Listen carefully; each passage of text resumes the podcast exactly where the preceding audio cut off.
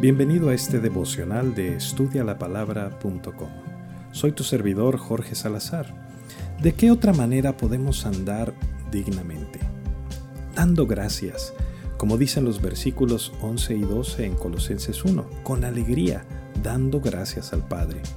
Esta es la cumbre de la oración de Pablo y la acción de gracias se difunde por toda la epístola. No podemos caminar dignamente de Dios sin dar constantemente gracias con alegría. Los creyentes que caminan dignamente de Cristo dan constantemente gracias a Dios por su salvación. ¿Por qué? Pablo enumera tres razones específicas en los versículos 12 al 14.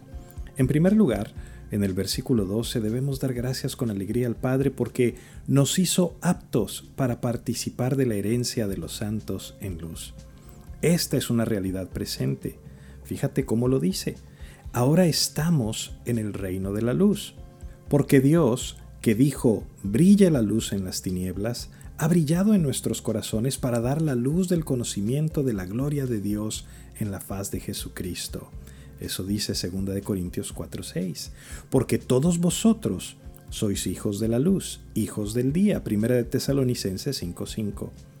Pero vosotros sois una raza elegida, un sacerdocio real, una nación santa, un pueblo en posesión suya, para que anuncies las excelencias de aquel que te llamó de las tinieblas a su luz admirable.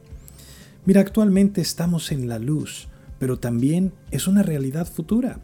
Todavía no se ha manifestado en todo su brillo infinito, pero nos estamos preparando para la herencia definitiva en Cristo Jesús. Un día pasaremos más allá de las estrellas, y cuando éstas se hayan consumido, brillaremos aún más, como dijo en sus propias palabras C.S. Lewis tan memorablemente.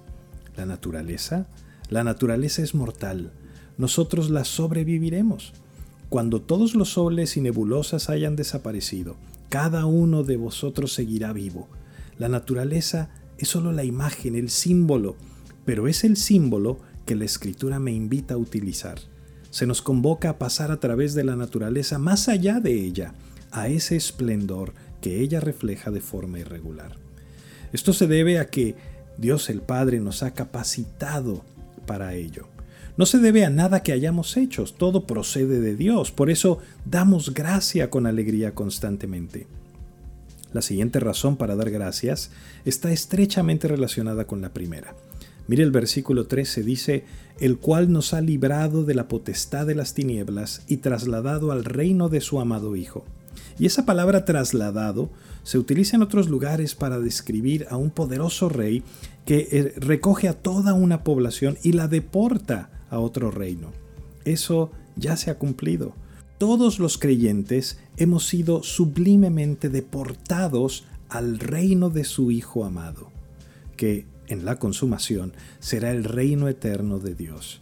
Estamos en el reino de su Hijo amado, un reino envuelto en amor. Por esta razón damos una alegre acción de gracias. Y la última razón para dar gracias es, como dice el versículo 14, en quien tenemos redención por su sangre, el perdón de pecados. Hemos sido comprados en el mercado de esclavos y nuestros pecados han sido enviados lejos. ¿Por qué?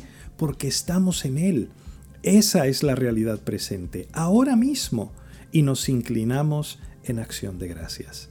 Es por ello que resulta tan importante interceder por otros cristianos. Cuando Dios llama a su gente a orar y ellos obedecen, las cosas suceden. Cuando se niegan a seguir sus exhortaciones, acortan la mano soberana de Dios. ¿Por qué no te comprometes a orar por el conocimiento, pero también por la conducta de los creyentes.